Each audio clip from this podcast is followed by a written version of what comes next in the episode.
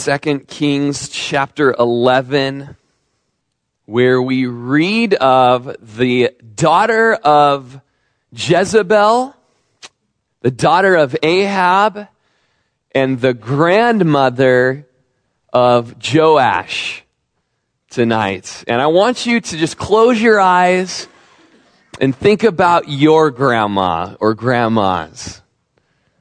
Think of how sweet they were.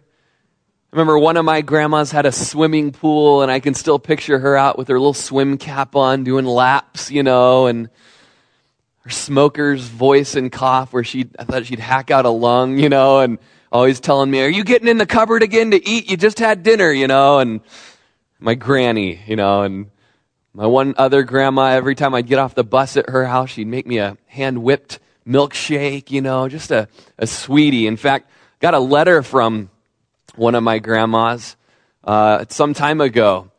And she wrote, The other day I went up to a local Christian bookstore and I saw a honk if you love Jesus bumper sticker.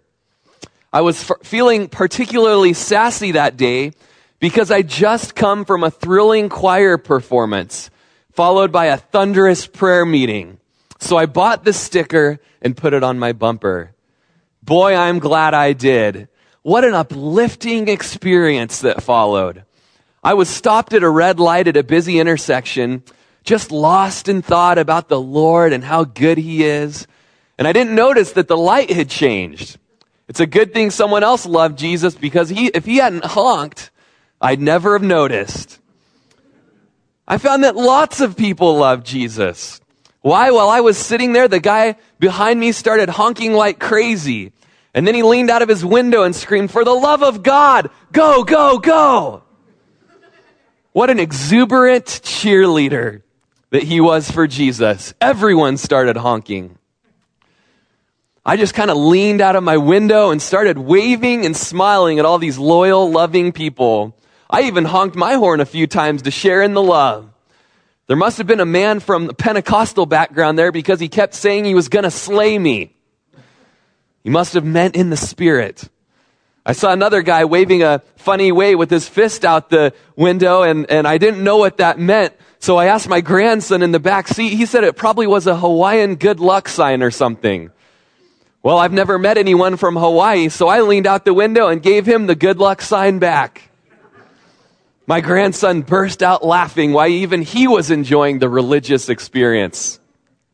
A couple of the people were so caught up in the joy of the moment that they got out of their cars and started walking towards me. I bet they wanted to pray or ask what church I attended, but uh, this is when I noticed the light had changed, so I waved to all my sisters and brothers, grinning, and drove on through the intersection. I noticed I was the only car that got through the intersection before the light changed again. And I felt a kind of sad uh, uh, that I had to leave them after all the love we'd shared. So I slowed the car down, leaned out the window, and gave them one last Hawaiian good luck sign as I drove away. Praise the Lord for such wonderful folks. Okay, my grandma didn't really send me that. But as we think about our loving grandmas, some of them loved Jesus and had the bumper sticker on the back of their car. As we come to Athaliah, this woman was not like that. Uh, had no bumper sticker on her chariot. Uh, she was, you know, if you could imagine a grandmother mass murderer. Okay? Uh, Hitler in a skirt. Uh, in fact, about a year ago, I was watching the Today Show when I still lived in Albany, and uh, they had the lady on there that had attempted to assassinate Ronald Reagan. So, you know, this is about 20, almost 30 years ago, and, and I didn't remember, I can't remember her name, but, you know, now she's in her 80s, and uh, she had gotten, been let out of prison, and, you know, just a sweet little old lady with the little grandma glasses, you know, and just such a cute little lady. And, you know, here's the lady that had tried to assassinate our president, you know. And um, so lock your doors at night because she's out there somewhere. But here we have Athaliah, a mean old gal, the daughter of Jezebel and the daughter of Ahab. And so as we're in chapter 11, uh, we'll just see part of, and, and actually a, a, couple chapters that we read about uh, when her son, or when her husband, uh, Ahaziah, took the throne, she had him kill all of his brothers. You remember that. Josephus tells us that she was the one that prompted the death of those six brothers, uh, the murder there. So that's who we're talking about here as we get into verse 1. When Athaliah, the mother of Ahaziah, saw that her son was dead, she arose and destroyed all the royal heirs. But Jehosheba, the daughter of King Jehoram, sister of Ahaziah, took Joash, the son of Ahaziah, and stole him away from among the king's sons who were being murdered. And they hid him and his nurse in the bedroom from Athaliah so that he was not killed. So uh, Athaliah takes, uh, goes around, now that she finds out uh, her, her son is dead. Uh, remember, Jehu had killed her son with a spear, had chased him in the chariot. Uh, and so now she realizes that her grandsons are going to be the king, but she's uh, still around and she doesn't want to be the, the old queen, you know, the old queen of spades, you know. She wants to be a, a real, uh, more than a picture of, of royalty. She wants to be the ruler. So she uh, goes and she starts killing all of her grandsons. And if it weren't for, um, you gotta, you gotta get used to these names, Jehosheba. If it wasn't for Jehosheba, her, uh, one of her, I guess, stepdaughters, um, taking Joash and his nurse and hiding them, uh, the whole line of David would have been killed. And that's what Satan's little game has been, you know, all throughout history. He knows the promises of God. He knows the prophecies of God. He knows that one day all Israel will be saved. So he's tried to kill all Israel through the, you know, through the, the Caesars and the Hitlers. Uh, and uh, he's going to try again through the Antichrist.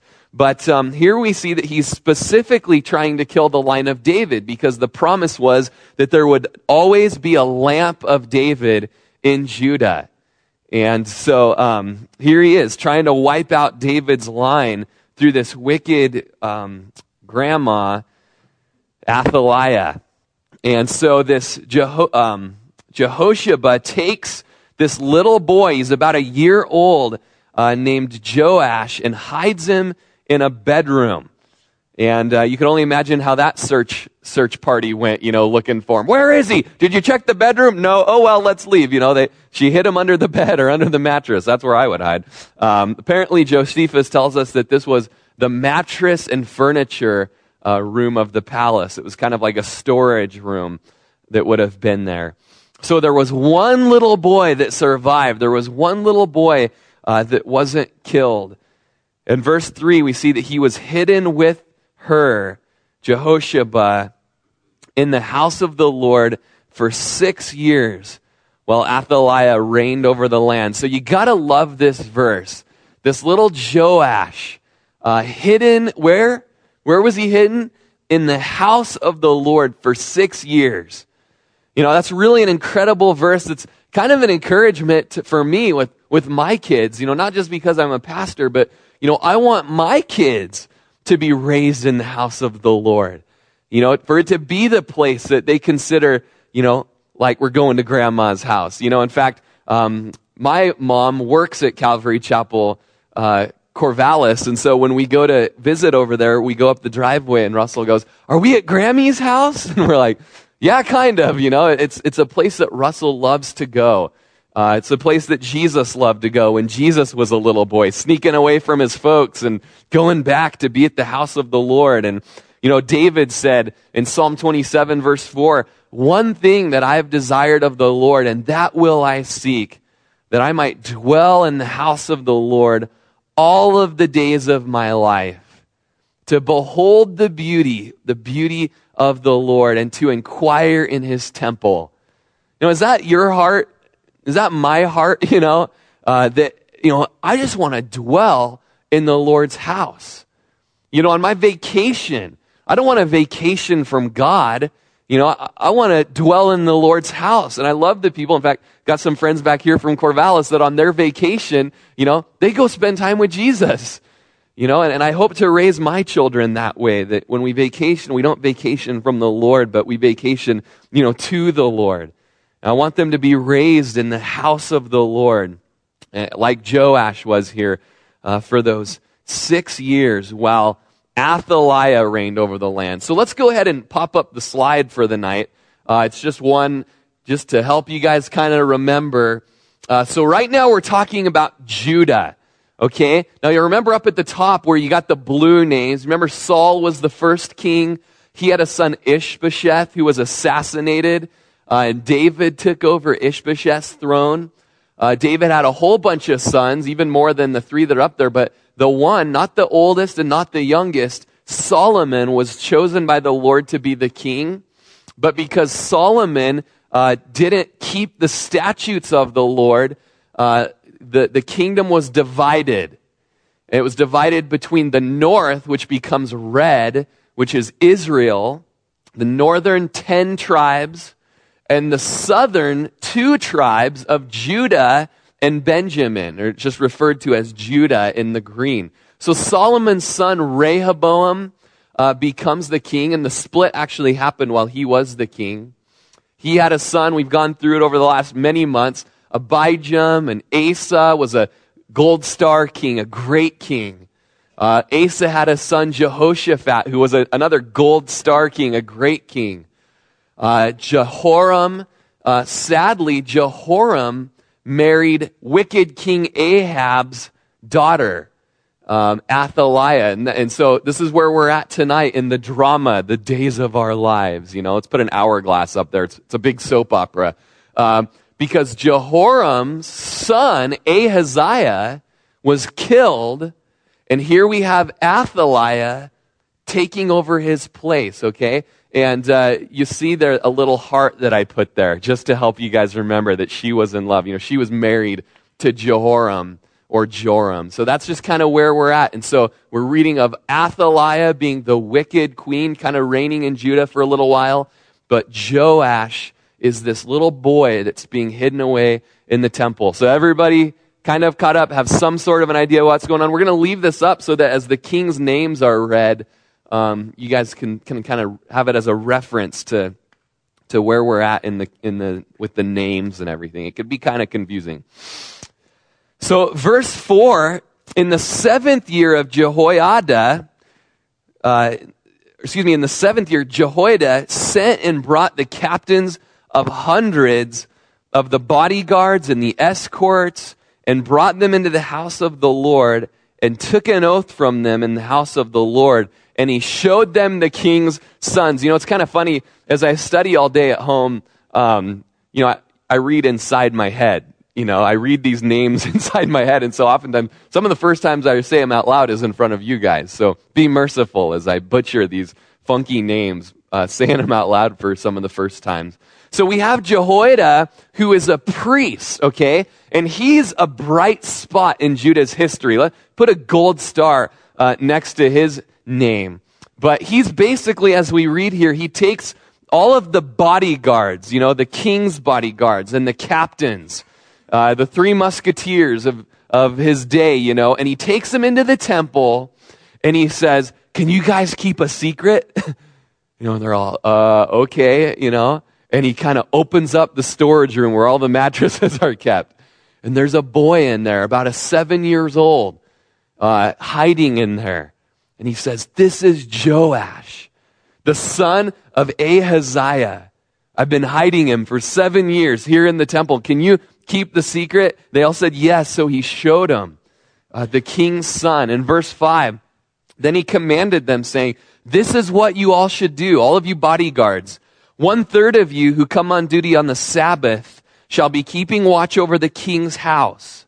One third shall be at the gate of Sur and one third at the gate behind the escorts. You shall keep the watch of the house, lest it be broken down. The two contingents of you who go off duty on the Sabbath shall keep the watch of the house um, of the Lord of the king. But you shall surround the king on all sides, every man with his weapons in his hand. And whoever comes within range, let him be put to death.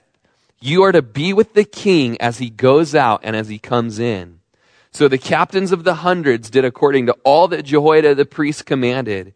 Each of them took his men who were to be on duty on the Sabbath with those who were going off duty on the Sabbath and came to Jehoiada the priest. So he's setting up his, his little plan of how he's going to, you know, uh, his coup, you know, to, to knock out wicked King Athaliah and set up Joash. So he puts bodyguards all around. If anyone comes within striking distance, man, you just kill him right then and there because he's probably, you know, he's probably an assassin. Somehow our, our plan has been corrupted. And so he basically says, all of you bodyguards, if, if it's your watch around the temple around the house, keep your watch, okay? And if it's not your watch, then be here with me around the king. And if the time change of the watch changes, you know, just do the cycle and take your spot, but nobody goes home tonight. You know, we all have to be here to protect the king. And so uh, it had to look normal so that, you know, wicked Queen, Athal- Queen Athaliah wouldn't suspect anything. And, uh, and so verses 10 and 11, and the priest gave the captains of hundreds the spears and shields which had belonged to King David that were in the temple of the Lord. Then the escorts stood, every man with his weapons in his hand, all around the king, from the right side of the temple to the left side of the temple, by the altar and the house. And he brought out the king's son, put the crown on him, and, and, and let's pause real quick. I went a little bit far. But uh, so the, the captains of these hundreds are given David's uh, old weaponry. And we see that David, you know, the temple wasn't built in David's day, so it's not like David went and hung these things around. But you remember that when David killed Goliath, he took Goliath's sword. You remember he, he hacked off Goliath's head with it, you know, and then he took that sword and gave it to the Lord. And later in 1 Samuel, as he's running from Saul, he goes there to the priest as he's running from Saul and says, I'm on a special mission from the king, but really I'm running from the king. Do you have any weapons here in the house of the Lord? And, and the priest said, uh, well, the only weapon we have here is the sword that you killed the giant with. And David says, it's a good sword. Give me it.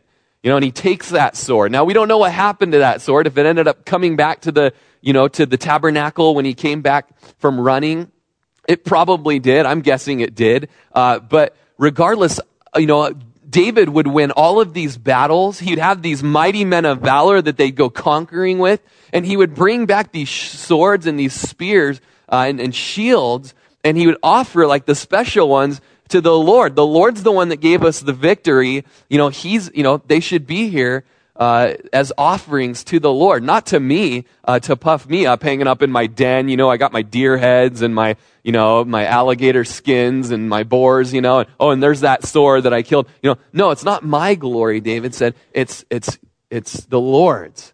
And so here we see these guards using these shields and spears, and uh, no doubt they're thinking, "Wow, the very man who held these spears and shields." Uh, we're protecting his line. This is the last guy uh, from David's house here. And if he dies, you know, the promise of the Lord is, is of no effect. And so, you know, no doubt a very sobering moment as, uh, as they were given these, these wep- the weaponry here. And so, as they're all bodyguarded up, uh, he brought out the king's son, just a beautiful moment, triumphant moment, put the crown on him, and gave him the testimony. And they made him king and anointed him and clapped their hands and said, Long live the king. So this special glorious day, you know, like, like the end of a, you know, of, of Robin Hood, you know, or something where the king is made king and, and the wicked one is, is tossed out. And, uh, and the celebration begins. But notice not only did they make him king and give him a crown, but probably one of the most important things about this special day was that they gave him the testimony. They gave him the testimony. And in Deuteronomy chapter 17, we see that each king was not only to be given a Bible, you know, like uh, you know, like you get on your at your uh, graduation party, you know, like oh, I got you a Bible, you know, thanks. I'll totally read this. You know, um, some of you were that kid, you know, but Deuteronomy 17 says they're not to be just given the testimony, they're to write out with their hand the testimony. And how much more you, you know, put is, is in, put in your heart when you write it out by hand. So these kings, Deuteronomy 17, 18 says that when a king sits on the throne of his kingdom, he shall write for himself a copy of this law in a book. And I was thinking today, maybe I should do that. You know, I wonder how long it would take me to just write out the Bible. I would probably need someone reading it to me and just write it out. And I wonder if I would shut off my brain and just write, you know, or if I'd actually listen. But one way or another, these guys did that.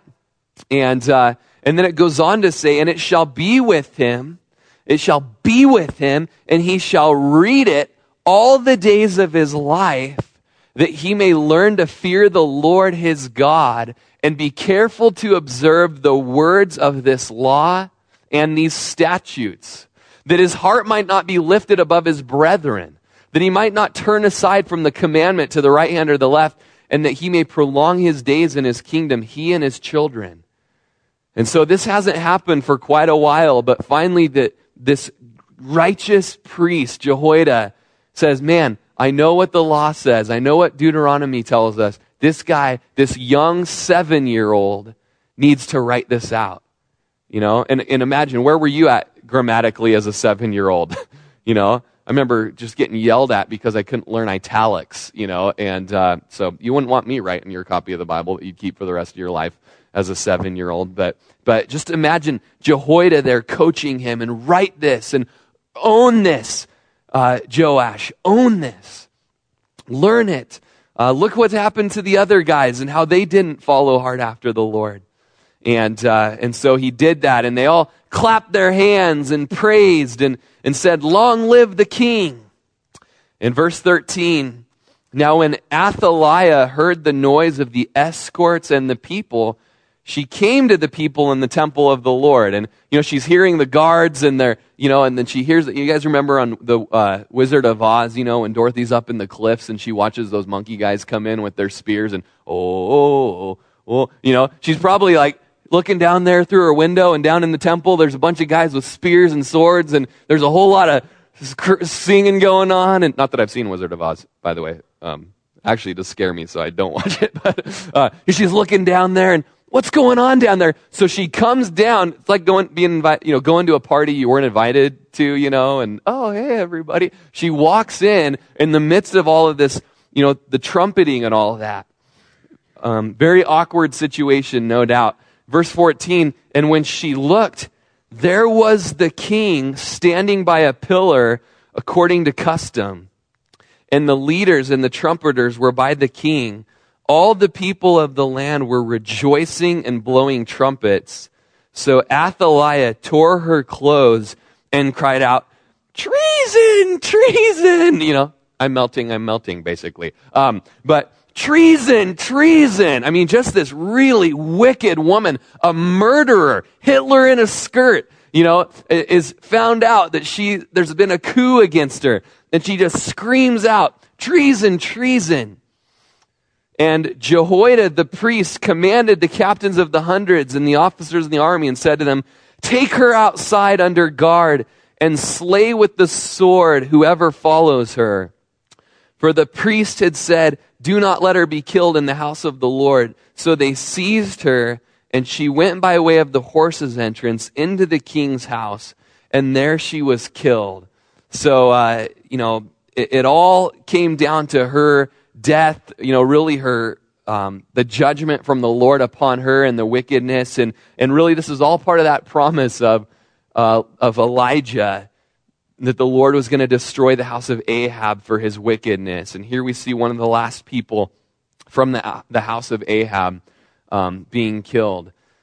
And then Jehoiada made a covenant between the Lord, the king, and the people that they should be the Lord's people, and also between the king and the people. And so we just have revival happening here, you know, as, as a good king who's by seven years old written the law out by hand and has been spared by the Lord. He's of the line of David and they're all making this covenant that, that Judah would be the Lord's people, that, uh, Joash would be the Lord's king, you know, that Jehoiada would be the Lord's priest, that Jerusalem would be the Lord's city, that the temple would be the Lord's house of worship.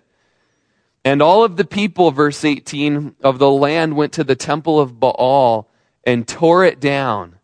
And they thoroughly broke in pieces its altars and images and killed Mattan, the priest of Baal, before the altars.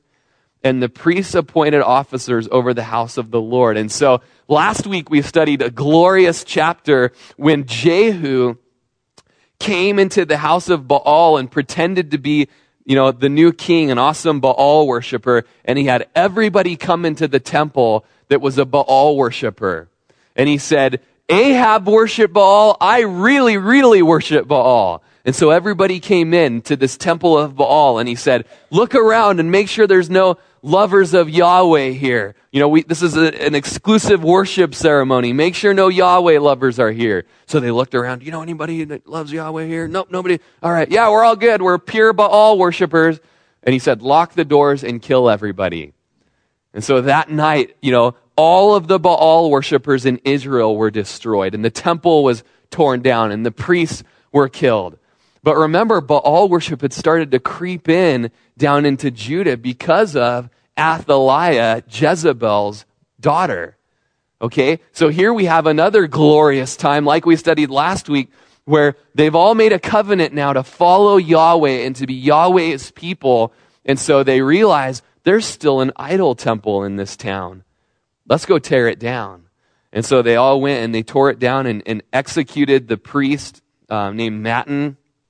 Uh, verse 19 Then he took the captains of hundreds, the bodyguards, the escorts, and all the people of the land, and they brought the king down from the house of the Lord and went by way of the gate of the escorts to the king's house. Then he sat on the throne of the kings. Um, so all the people of the land uh, rejoiced, and the city was quiet, for they'd slain Athaliah with the sword in the king's house. Um, and so Jehoash was seven years old when he became king. So, you know, the Psalms say that when the wicked rule, the people groan. And so here Athaliah was ruling, and the people just were not loving this mean old lady, you know. And, and so finally, this young, fresh life has come onto the throne, and the city is just kind of, you know, in shock that of all that's happened. And um, we see there's a relief. And so just something to look at here is, is look at the, the, um, the, the praise that was happening verse, back in verse 12 and the clapping and the long live the king that was happening when Athaliah was going to be dethroned. And we can look at this and we can look at Jesus and we can only begin to imagine the clapping of the hands. How many of you are going to clap your hands when Jesus comes back to the earth and the every eye looks on him and the Jews are weeping because they realize that they had pierced him, but now here he is to save them and he comes conquering and to conquer and we're with him and he sets up his kingdom in Jerusalem and makes the, you know, the world like it was in the days of Adam. I mean, how many of us are going to be just clapping our hands to, you know, they won't hurt anymore because we'll be in our glorified bodies, you know, but just clapping our hands that yes, yes, Lord, yes, long live the king. You know, as he comes with his crown and in his glory. You know, and then it goes on to say, not only do the, do, do the people groan when the wicked rule, but the people are so overjoyed when the righteous rule. And how when Jesus comes and reigns, we're going to be overjoyed at that, that day. And, and it's coming soon, like we've been studying on Sunday. Uh, it, it's coming soon. And uh, such an exciting time to see as as Jesus' Athaliah is dethroned. You know, right now he's kind of the prince of the, the, the earth. You know, he's the prince in the power of the air.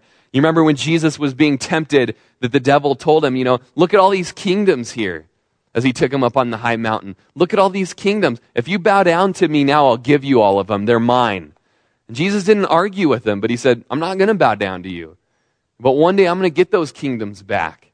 And he did when he died on the cross and rose from the dead. And in Revelation chapter 5, you have this beautiful scene where the, the Father has this scroll in his hand with seven seals writing on the inside and on the back.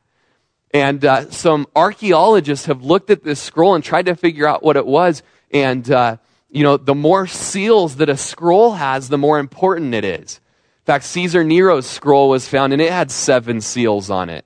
But it wasn't, it was very rare for a document to have writing on the, on the front and on the back. It was a unique document that would have that. The back of a parchment paper was very rough and hard to write on. But one of the documents uh, that would have writing on the inside and on the back was the legal document of a title deed, such as a land deed. And oftentimes, uh, when a when a subject was trying to figure out how he'd repay his for his land, on the back of the parchment they would write the terms of payment and all of that. And so one perspective of that, or one thought by archaeologists looking at the scroll, is that the father is holding the title deed to earth in his hand. He's won it back from Satan. And there in Revelation chapter 5, everyone's looking around for who's worthy to open the scroll. And it says that they look in heaven, they look on earth, they look under the earth. No one is found worthy to open the scroll. And John starts crying until one of the elders puts his hand on John and says, Don't cry. Look, here comes someone that can open this scroll. And one came that looked like a lamb that was slain. It was Jesus, and he's the one that was worthy to open the scroll. You know, he's the one that's worthy to take the title deed to the earth back, to, to, to take his kingdom back. And so we see that he's going to do that one day. You know, and he's going to knock his Athaliah off of the throne. He's going to, you know, come and he's going to reign in power and glory. And we've studied that. Zechariah chapter 12 and chapter 14 and Daniel chapter 7, Matthew chapter 24, Luke 21. We've been studying that. You guys know what that looks like. But one day, Isaiah 2 tells us, Zechariah 14 tells us, that people are going to come from all over and they're going to flood into Jerusalem uh, to worship the king who's finally established the Davidic throne like he'd always promised David. And what an exciting day that will be. And, and uh, if you're a believer in Jesus Christ tonight as your Savior, and if your sins are washed away by His blood, you're going to get to be there and you're going to get to see it. And you're going to get to clap and scream and woo, woo, woo, woo. Yeah, Jesus. You know, that's my Jesus up there in all of His glory, uh, saying, Long live the King. And so, uh, that's the story of the dethroning of Athaliah. And then chapter 12, verses 1 through 3, we have the spiritual evaluation of Joash. Now, again, it could be kind of confusing, just like his uh, grandpa, Jehoram. Sometimes you'd read his name, Joram. You know, uh, just like Jehoahaz over on the left, sometimes that would be pronounced in the Bible uh, as Joaz. And here we're at Joash, and sometimes in the Bible, he'll be called Jehoash. You know, and so if that doesn't make it any more complicated for people that are trying to read the Old Testament, I don't know what does. But from this point on, Joash can also be called Jehoash. Okay, so just everybody there? No? No? You can hear a pin drop? Okay? Okay. Joash, Jehoash. Okay. Uh, in the seventh year, oh, we're in, sorry, skipped the wrong chapter. In the 23rd year, chapter 13, verse 1, of Joash, the son of Ahaziah, king of Judah, Je- Jehoahaz, the son of Jehu, became king. What am I doing? I'm so sorry. We're in chapter 13. Yeah, so like I was saying, can be really confusing. Now, let's just do 13. Then we skip. Oh, no, we'll go, we'll go back to 12. Can we all pretend like that never happened? Don't tell anybody else. Okay. In the seventh year of Jehu, uh, Jehoash became king, and he reigned 40 years in Jerusalem. His mother's name was Zibiah Beersheba. Jehoash did what was right in the sight of the Lord all the days in which Jehoiada the priest instructed him. So uh, here we see, you know, uh, he was one years old when he was hidden in the bedroom. He was seven years old when he became king, and he ended up reigning for 40 years. And, you know, I was tempted to put a star by his name because he looks like he has a promising um, rule here that in verse 2, he did what was right in the sight of the Lord all the days, but it doesn't finish of his life doesn't say that. What does it say? He, he did what was right in the sight of the Lord all of the days of Jehoiada the priest instructing him. So he was a hardcore Christian while he had Billy Graham walking by his side holding his hands. But we know that that by the end of his life wasn't the case. Once Jehoiada died, uh, we see that Joash did not finish well. And man, how that's just a common theme throughout scriptures of, you know, Solomon starting out so strong. And then, you know, later on, he, he, he just disregarded the statutes and the law of the Lord and became a full on idolater. You know, so sad to see that. And, and that's just been the theme of, you know, even I was tempted not to put a, a, star by Asa's name because there was things in Asa's life and, you know, there were things in Jehoshaphat's life. And, you know, you've heard it said that even the best men are men at best. You know, but, but more than Jehoshaphat, we see that Joash by the end of his life, you know, he was just not walking with the Lord at all. Uh, whereas Jehoshaphat and Asa, you know, they still were, were making good strides with God and their relationship with Him. And so, you know, it's like what we were talking about on Sunday with the 10 virgins there in Matthew chapter 25, and how five of the virgins were foolish because they didn't have any oil in their lamps. And five of the virgins were wise but on the outside, the virgins all looked the same. They all were bridesmaids, dressed in the same bridesmaids' outfits. They all had their hair done real fancy for a wedding. They all had the bouquet in one hand and the torch in the other. From the outer appearance, they looked very, you know, religious. You know, they looked like they were all Christians, if you will. But one day the Lord's going to come and he's going to, he's the discerner of the thoughts and intents of the hearts. And he's going to see that half of those virgins never had oil in their lamps, the Holy Spirit. You know, if, if you weren't here on Sunday, maybe that's a little confusing to you, but, you know, the Lord knows your hearts. And He knows if you're just being a good person because, you know, your disciple or your, you know, you know is, is holding your hand. And, you know, and that's okay. But there's going to come the time where, you know, you're going to have to make that decision on your own. You know, you're going to have to be a Christian because it, it's, it was your choice in your heart. And so it, it just makes you wonder if Jehoash ever made that own decision in his life. Because verse 3, you know, we have that word but there. But the high places were not taken away. The people still sacrificed and burned incense on the high places. Now, you remember when the children came into the land, uh, they were told, don't go up on those high places. When you see the high places, you know, destroy these idols. Don't even, don't look at them. Don't sit and wonder what they were about. Because if you sit and wonder what they're about, you're going to want to wonder what kind of power they had. And maybe if I just pray this way to this high place, to this idol, um, the Lord will come through strong on my behalf. He says, No, when you get there, if you see something, just strike it down real quick and crack it and break it and stop it.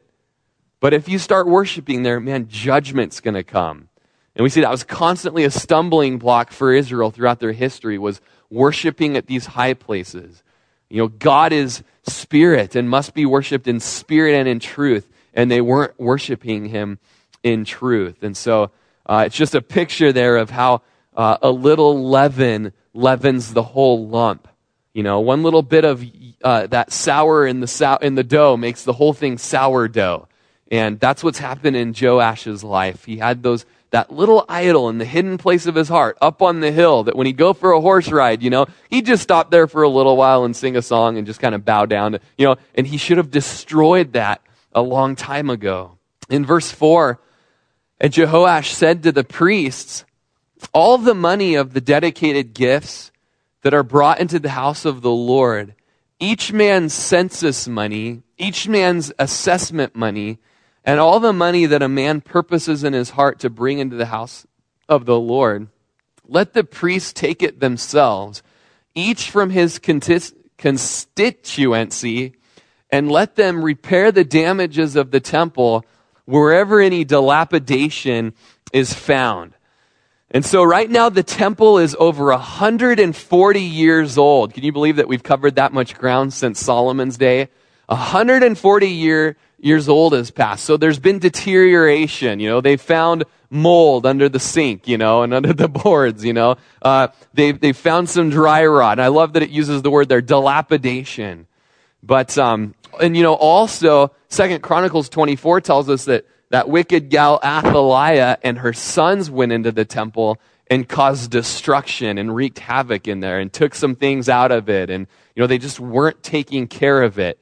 Um, and so there were breaches in the wall and there was damage all around. And so Jehoash, still at a good place in his life, starts uh, trying to get together some money um, to repair things.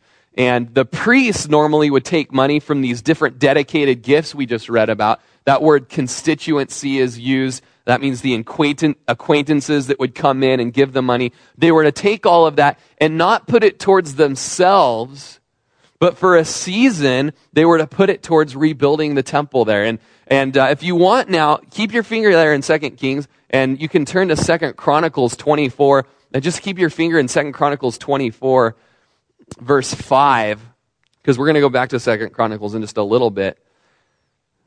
But Second Chronicles 24, 5 tells us uh, that King Joash told them Go out to the cities of Judah, halfway through the verse there, and gather from all Israel money to repair the house of your God from year to year, and see that you do it quickly.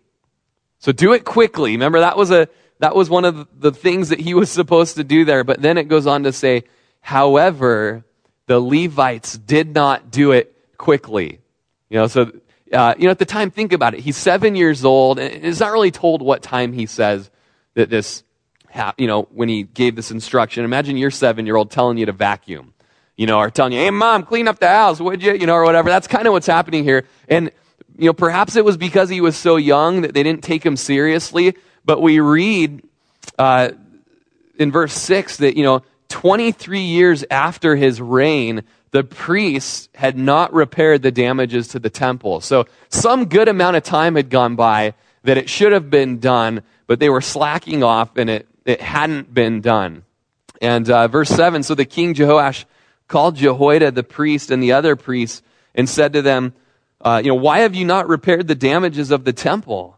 You know, now therefore, do not take more money from your constituency, but deliver it for repairing the damages uh, to the temple. Uh, so they're, they're kind of confronted and rebuked for their slacking in the task that they were given.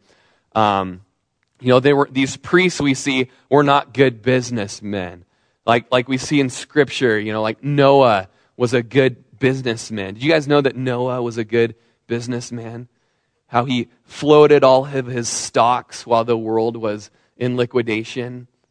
Okay. Um, sorry. I have to confess, I did listen to just a little Jon Courson today. Okay.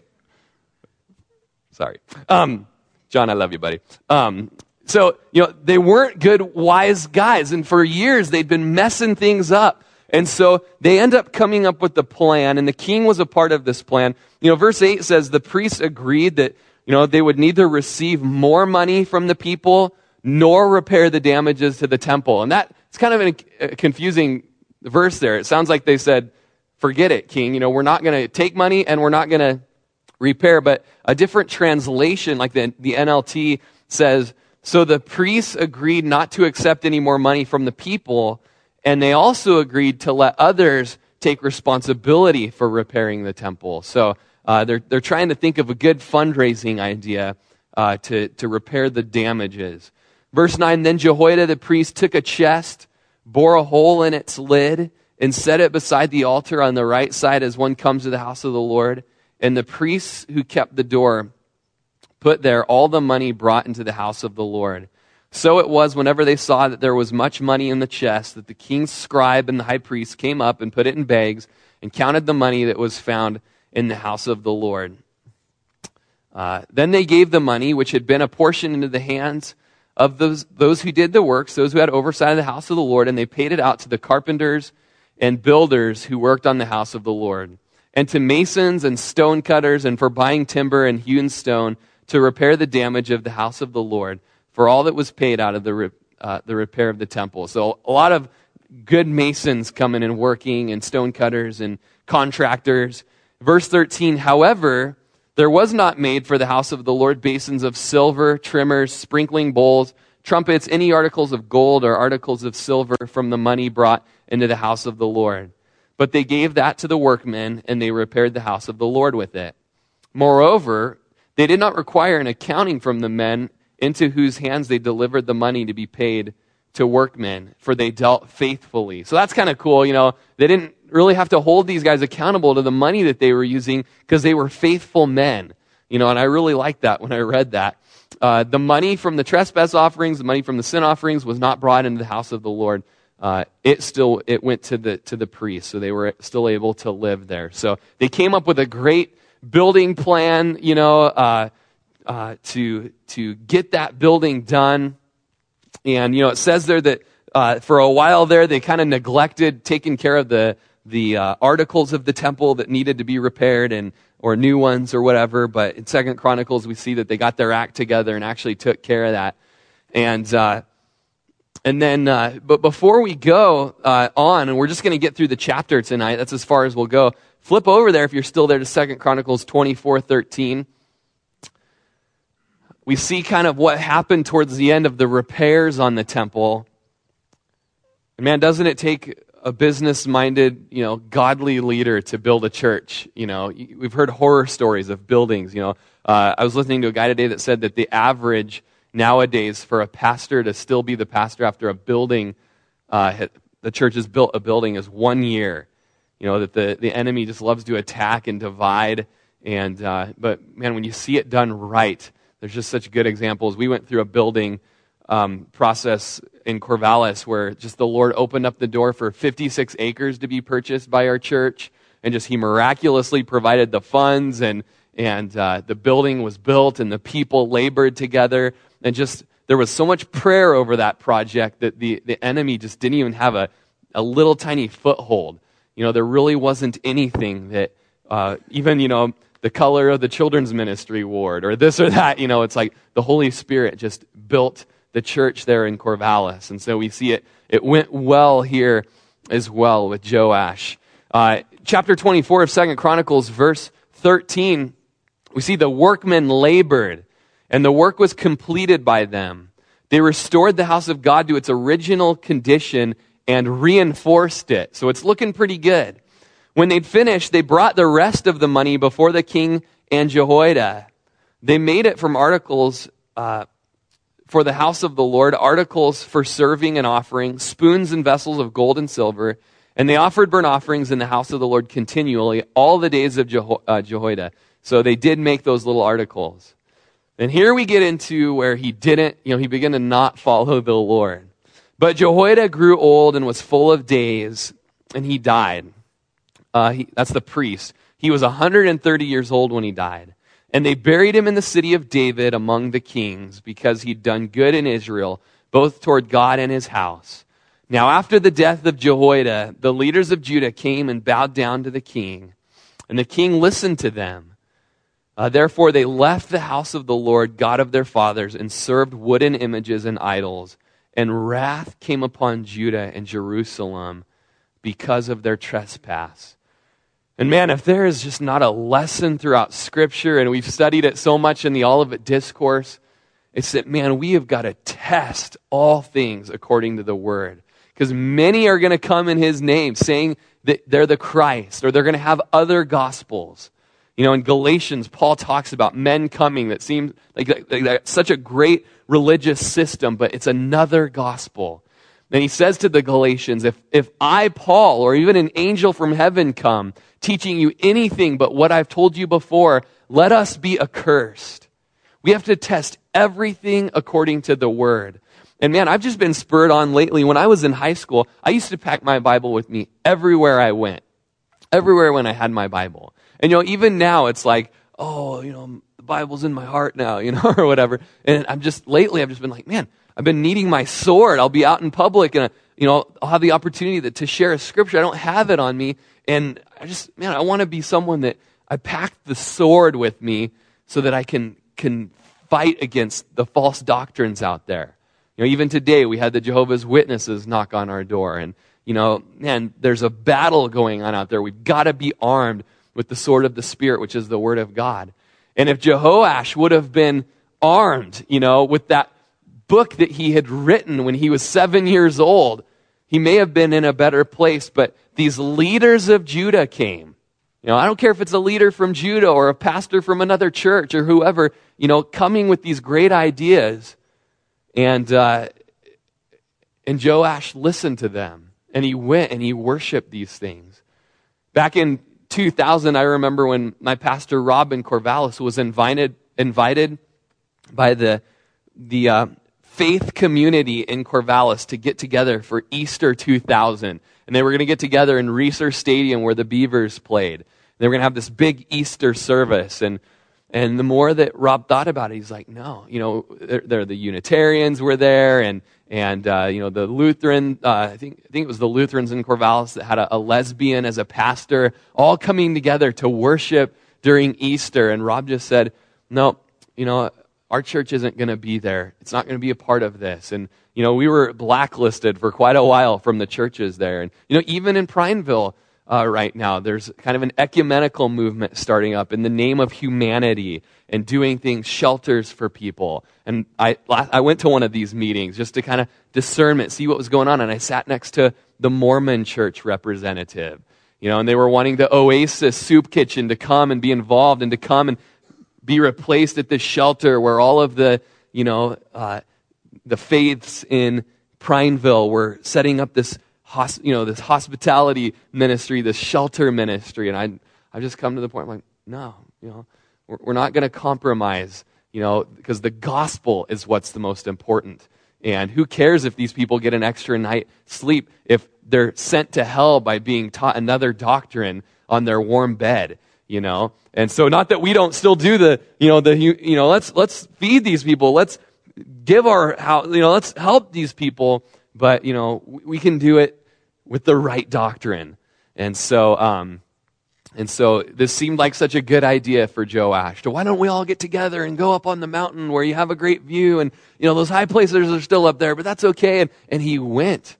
And it ended up being his downfall. And so if you read there in verse uh, 18, again, you know, therefore they left the house that they just spent all that money repairing. And, and they served these wooden images and idols and wrath came upon Judah and Jerusalem because of their trespass. Verse 19, yet he sent prophets to them to bring them back to the Lord, and they testified against them, but they would not listen.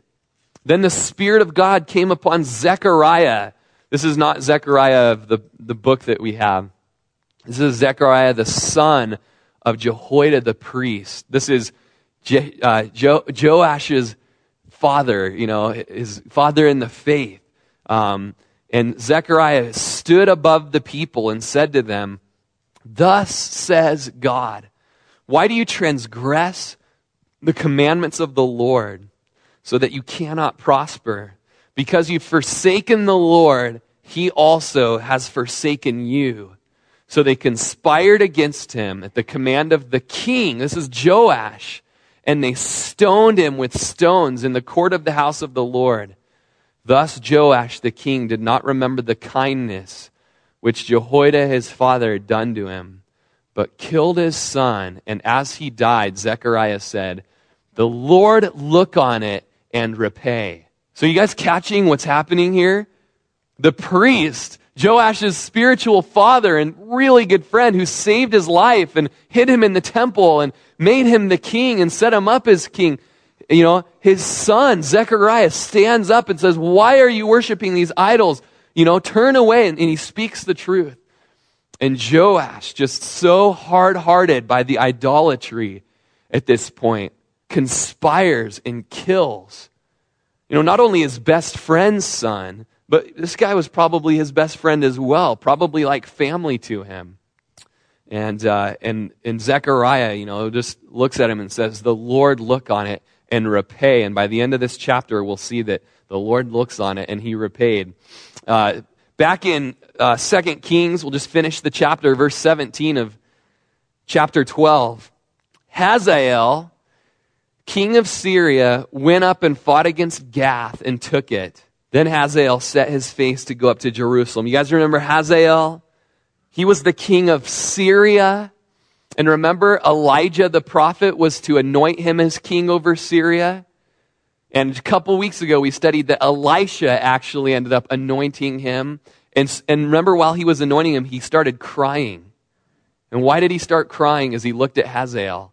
He said, Because I know that you're going to go and you're going to kill Judah's women and children and Israel's women and children, and you're going to you know, you're going to destroy this nation who the Lord loves. And Hazael says, What am I, a dog that I would do those things? Forget it, you know. And he goes home and he kills his master and becomes king over Syria. And so here we see, you know, this, this begins.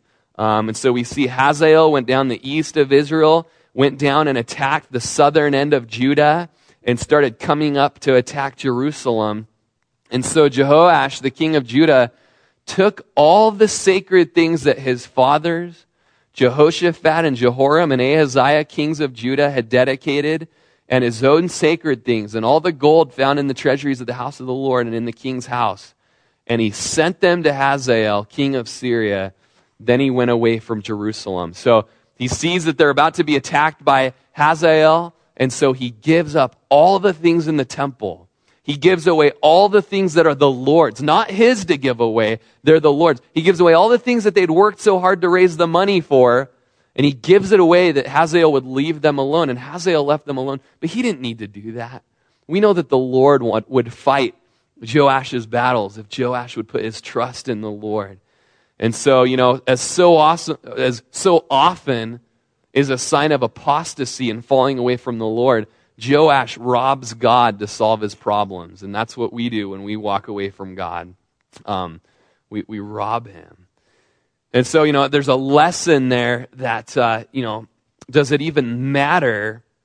Does it matter what the outward appearance of the temple is if the inner faith of the temple, you know, is what's really crumbling?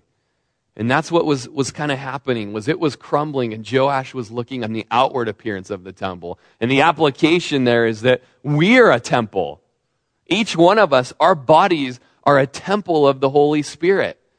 You know, it's been said that my body is a temple with ample parking in the back.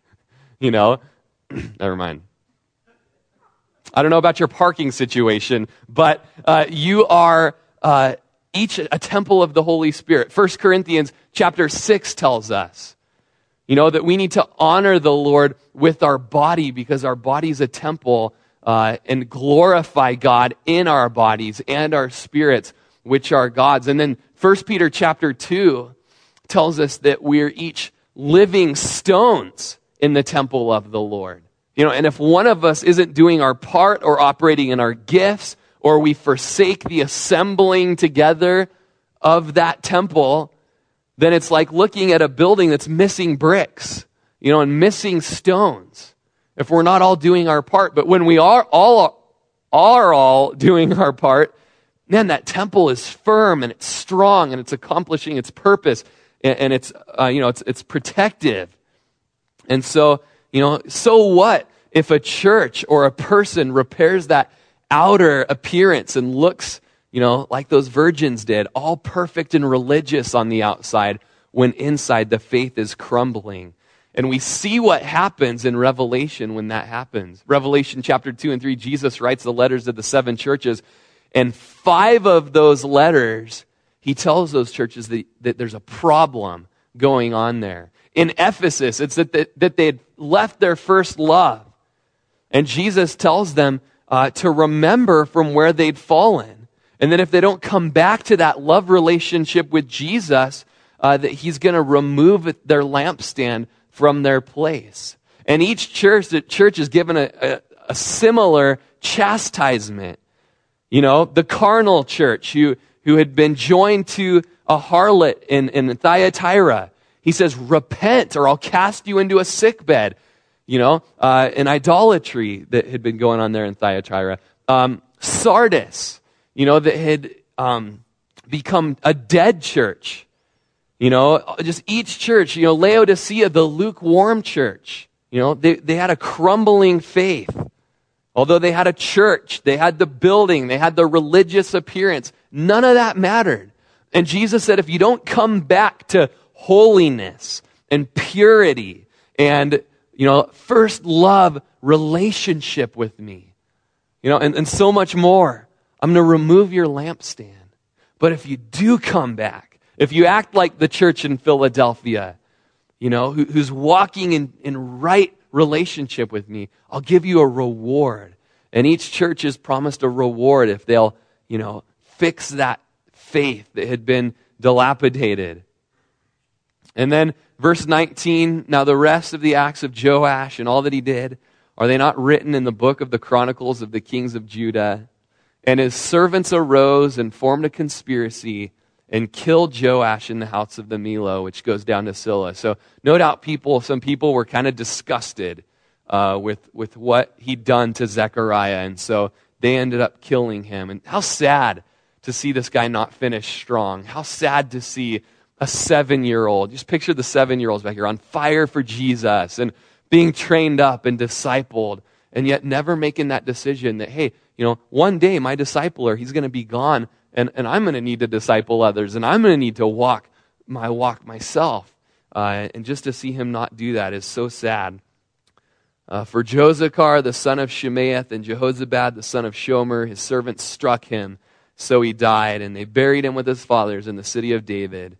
Then Amaziah, his son, reigned in his place. And so next week, we'll study a little about Amaziah, and we'll study a little about uh, Jehoahaz. So, Stuart, you want to come on up? And, and you guys were a tough crowd tonight. What's up with that? Got bumper stickers. I've got, uh, you know, floating his stock while he's the world is liquidating. You know, got we're temples with ample parking. And uh, okay, it's okay. You know, it's not what matters. hey, let's stand and we'll worship the Lord. And man, let's just, I just keep going back to that thought of, you know, people were, you know, not worshiping Joash, but so excited to have a good king. You know, they've had six years of, of harsh rule from this Athaliah, you know. And how long of harsh rule have we had with Satan here, you know? And man, I can't wait for Jesus to come to come in glory and in power and to set his feet on the Mount of Olives and to conquer his enemy. Man, can't wait. Can't wait for it to all be completed. Uh, so let's just, man, let's give him the praise that, you know, who is worthy to open the scroll, to take the scroll, but the one who uh, appears as a lamb slain from the foundations of the world. Lord, we worship you, God. Take our hearts to that place tonight, God. Those that are a little sluggish tonight, those that are a little just having a hard time. Ah, so many hard names, and this is not, ah. Lord, take us to your throne room, God. And Lord, just as we worship, establish just the purpose in our hearts. May we purpose in our hearts to finish strong, Lord. Help us to walk in your spirit, Lord day by day, that we might not fulfill the lusts of the flesh, that we could have victory, God.